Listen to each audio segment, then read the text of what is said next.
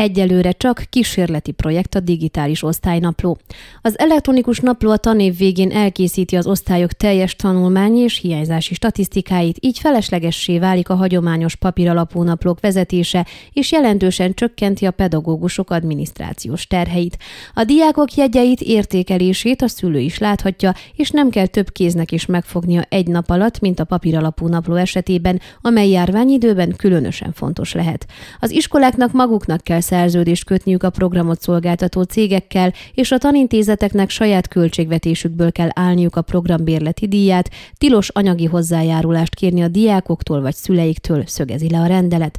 Noha az augusztus 31-én megjelent tanügyminisztériumi rendelet szerint is a gyerekek jegyeit, hiányzásait, különböző statisztikai adatait kizárólag az elektronikus naplóban kell vezetni, azért számos tanintézet párhuzamosan vezeti az adatokat a hagyományos és az elektronikus naplóban, mint azt Szabin Gavril Pöskán, Maros megye főtanfelügyelője az iskolakezdést megelőző sajtótájékoztatón is elmondta. Kifejtette, azért vezetik párhuzamosan, mert még nem tudják, mennyire funkcionális az elnapló, amelyel bármi történhet évközben, és a tanintézeteknek nem szabad elveszíteniük a diákok tanulmányi adatait. A papíralapú archiválástól azonban ezután sem fognak megszabadulni az iskolák, hiszen a rendelet előírja azt is, hogy a tanév végén az elektronikus napló adatait archiválják és kinyomtatják, mert ezeknek a tanintézetek archívumaiban kell maradniuk hosszú évekig.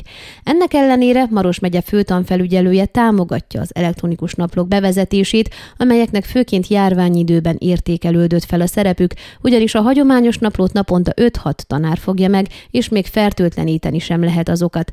A kezdeményezés azonban még gyerekcipőben jár, hiszen nem könnyít a tanárok munkáján, ha az elnaplóval párhuzamosan vezetni kell a hagyományost is, és járványügyileg sem segít a helyzeten egyelőre. A kísérleti projekt végén azonban lehetőség nyílik arra, hogy egy ilyen eszköz használatát az egész oktatási rendszerre általánossá tegyék. Az augusztus végén megjelent rendelet szerint szeptember 10-éig kellett az iskoláknak jelezniük a megyei tanfelügyelőségek felé, hogy igénylik-e vagy sem az elektronikus napló bevezetését. A tanfelügyelőségek ezeket az igényléseket továbbították az Oktatási Minisztérium felé. Jelenleg Maros megyében két iskola kérte az elektronikus napló bevezetését, a Marosvásárhelyi Györgyes Sinkály szakközépiskola, illetve a Segesvári Mircea Eliade gimnázium. Demeter Levente, Hargita megye főtanfelügyelője tájékoztatása szerint az iskolák visszajelzései alapján három tanintézet használja jelenleg az elektronikus napót a megyében, a Vaslábi Teodor Kinde általános iskola, a Maroshévízi Ócseteszleuánu gimnázium, illetve a Gyergyó Tölgyesi általános iskola. Ön a Székelyhon aktuális podcastjét hallgatta. Amennyiben nem akar lemaradni a régió életéről a jövőben sem, akkor iratkozzon fel a csatornára, vagy keresse podcast műsorainkat a székelyhon.pro portálon.